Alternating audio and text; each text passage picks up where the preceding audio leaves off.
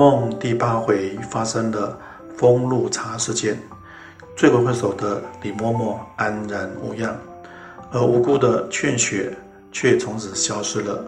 奇怪的是，现存《红楼梦》的版本中，完全没有关于见雪后续的描写。要不是根据书中人物的对话，甚至可能都不知道劝雪被撵的事。有批书人说。八十回后遗失的《劝学与神庙》等五六稿，你认为这种说法是否属实呢？以下请听败家女一一述说，娓娓道来。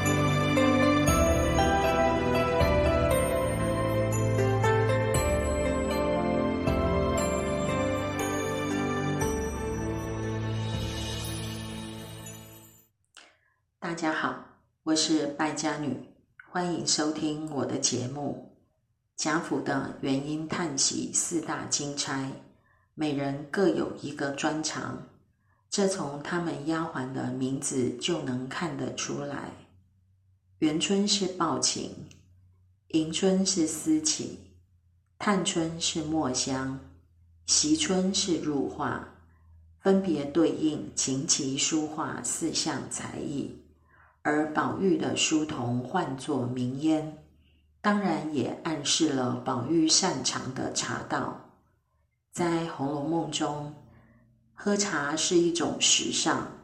宝玉所作的四十集市诗四首中，就有三首写到饮茶：“夏夜金龙鹦鹉换茶汤，秋夜沉烟重播锁烹茶。”冬夜扫将新雪及时烹，可见饮茶就是怡红院宝二爷的日常。《红楼梦》全书总共提到八种茶，分别是刘姥姥二进荣国府在栊翠庵品茶时提到的六安茶，和妙玉献上的老君梅。王熙凤分送给各房的海外贡品暹罗茶，和黛玉从江南带来的西湖龙井茶，宝玉房里的女儿茶，则是普洱茶中的上等珍品，以及凤姐专为贾母准备的杏仁茶。这些茶品不但十分符合当事人的身份或状态。而且都还是我们在现实世界中可以找到的茶品，而《红楼梦》中出现两次的风露茶，大体上是用枫叶的嫩芽提炼的一种茶，要泡到三四次后才出色。顾名思义，是取自枫叶上的露水，枫叶色红。露水浊之，象征点点滴滴的红色血泪。第八回，脂砚斋有批注说，这风露茶与千红一枯遥相呼应。所谓千红一枯茶和万宴同杯酒，同是贾宝玉在第六回神游太虚幻境时所喝到的仙品。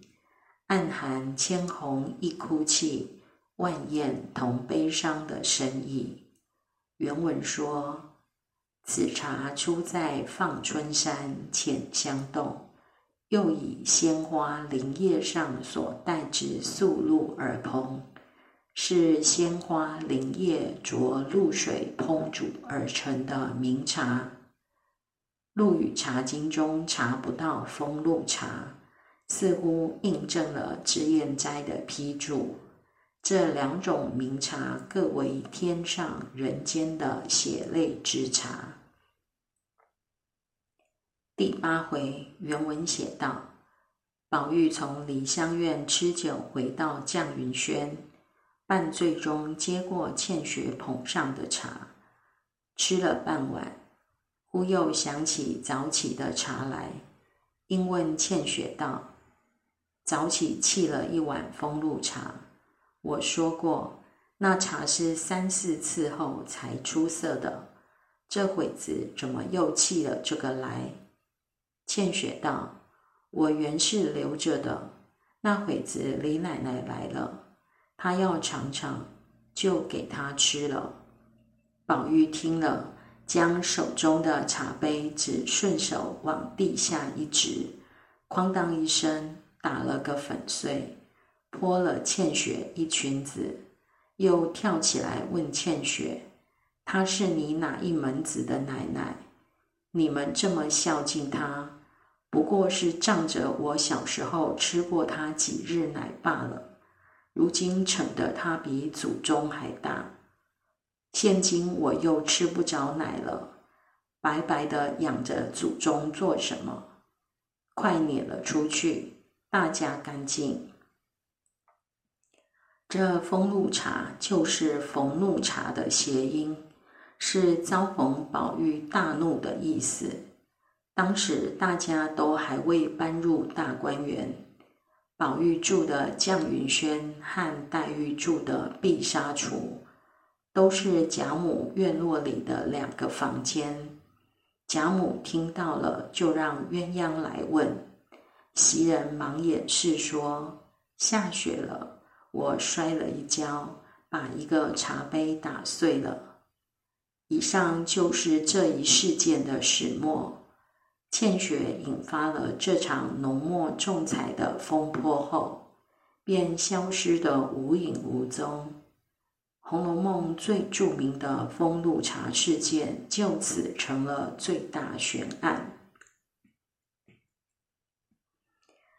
大家都知道，《红楼梦》全书是没有无缘无故出现的人物的。原作者对每个人物的结局，基本上都已经做好了设定，因此书中即使是几句话、几个镜头。也都是为后文做铺垫，倩雪也一样，没有理由第八回之后再也看不到他的影子。他的消失不但有违常理，而且令人费解。然而，宝玉嚷着要撵出去的李嬷嬷，反而安然无恙，依旧死性不改。第十九回。李嬷嬷又去绛云轩吃了宝玉留给袭人的糖蒸素落，和一个丫头争吵起来。另一个丫头出来调解说：“他们不会说话，怨不得你老人家生气。宝玉时常还送东西孝敬你老去，岂有为这个不自在的？”李嬷嬷说。你们也不必装狐妹子哄我，打量上次为茶撵倩雪的事，我不知道呢。从李嬷嬷的话看来，倩雪是因为封路茶事件而被撵走的，但怎么走的，书中完全没有交代。但脂砚斋的批注说，照应前文，又用一撵字驱杀宝玉。意思是，要说宝玉撵走倩雪，那是冤枉了他。依我的理解，宝玉想撵的人应该是李嬷嬷，倩雪错不至此，怎么会撵倩雪呢？然后第二十回，李嬷嬷又去大闹绛云轩，林黛玉和薛宝钗都来劝解。他便对两人诉说委屈。原文写道：“将当日吃茶、欠雪出去，与昨日苏洛等事，唠唠叨叨说个不清。李嬷嬷两度提到了欠雪被撵，可见对这件事十分在意。”第四十六回，假设想讨鸳鸯做妾，鸳鸯抗婚。心情不好，对平儿细数从小一起玩到大的好姐妹，又说到去了的倩雪，明明早已离开贾府，却多次被提及，倩雪的重要不言可喻。我在庚辰本中看到一条几户叟的批语：大意是说，倩雪在宝玉落难后还会出场。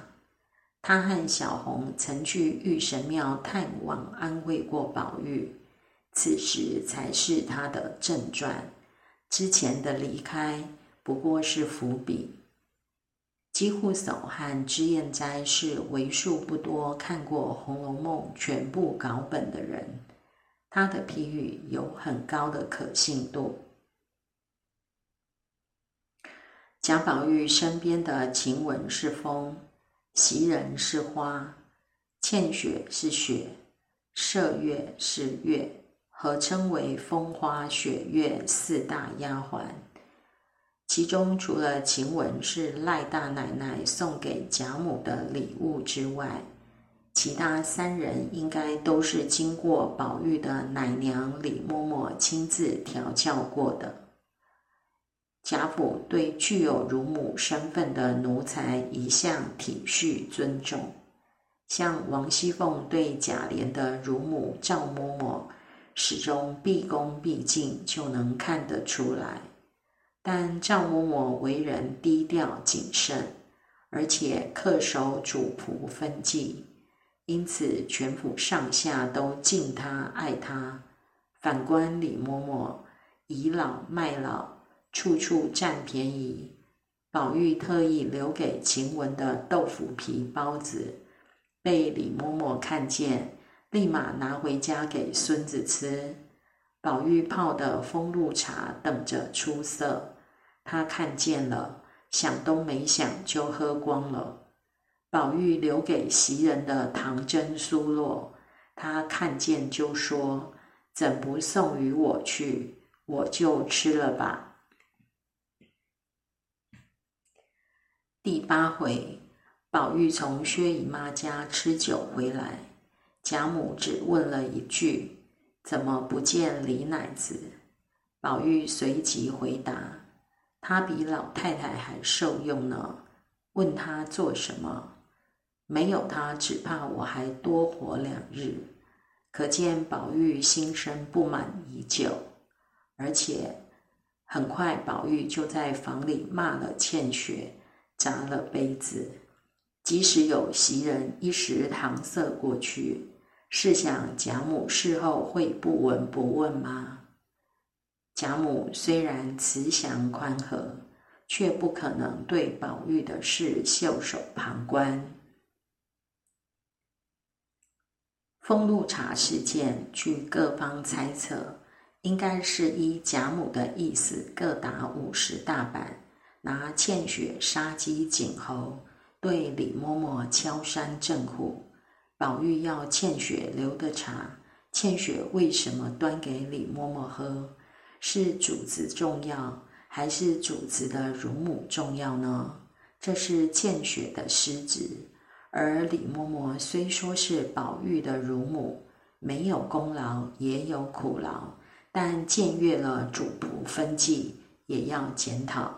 所以贾母的处置是让李嬷嬷告老退休，但仍保全她的面子，容许她在贾府中走动，再让倩雪体面离开，带一笔钱回原生家庭自由婚配。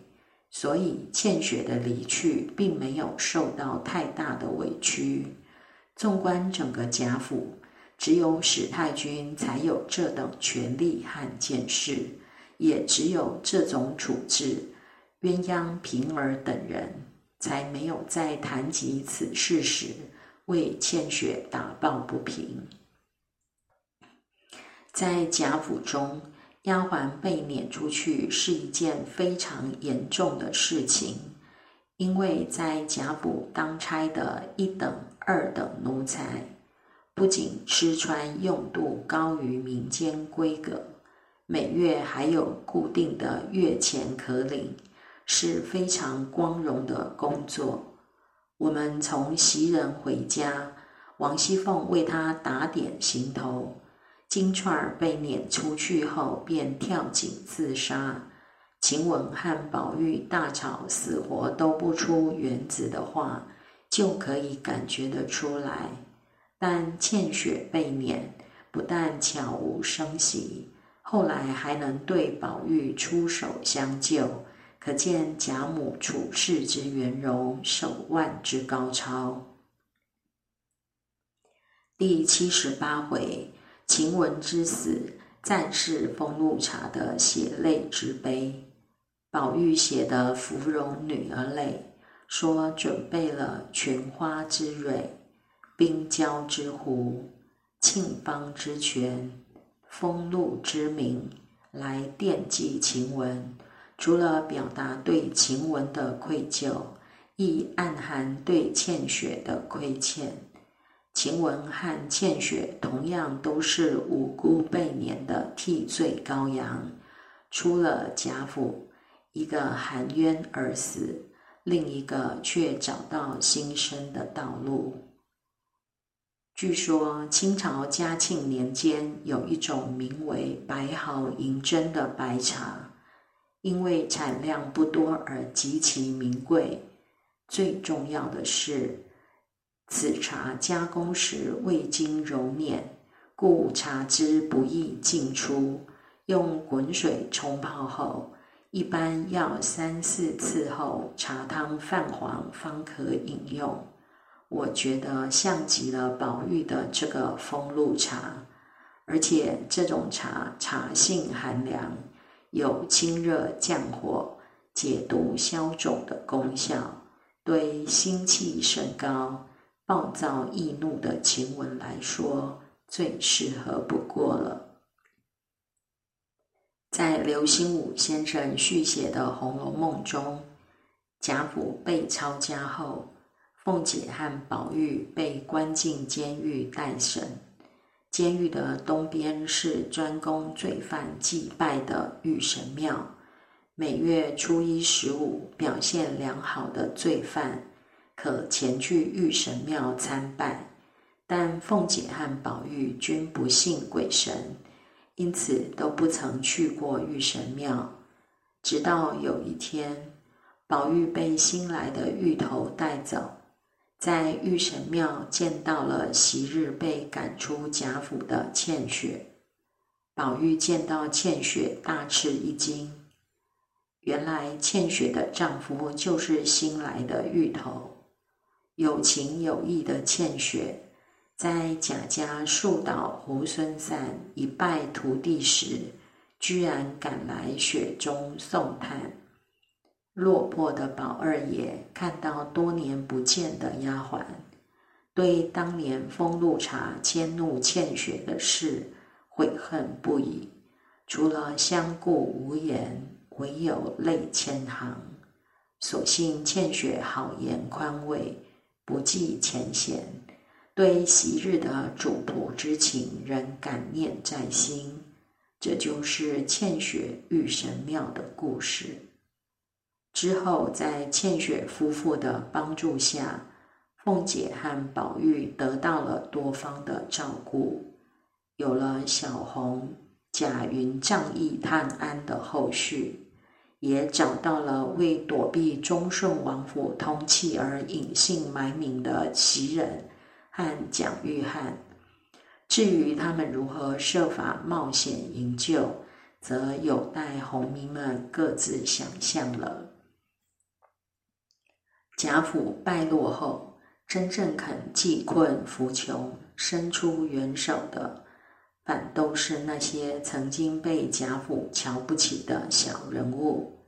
也许正如贾乔姐的判词上说的：“事败休云贵，家亡莫论亲。偶因寄村妇，巧得遇恩人。但凡人事。”总要心存善念，因为惩除加减，尚有苍穹呐。下一集我们要接着说仗义判案的故事，欢迎有兴趣的朋友订阅继续收听。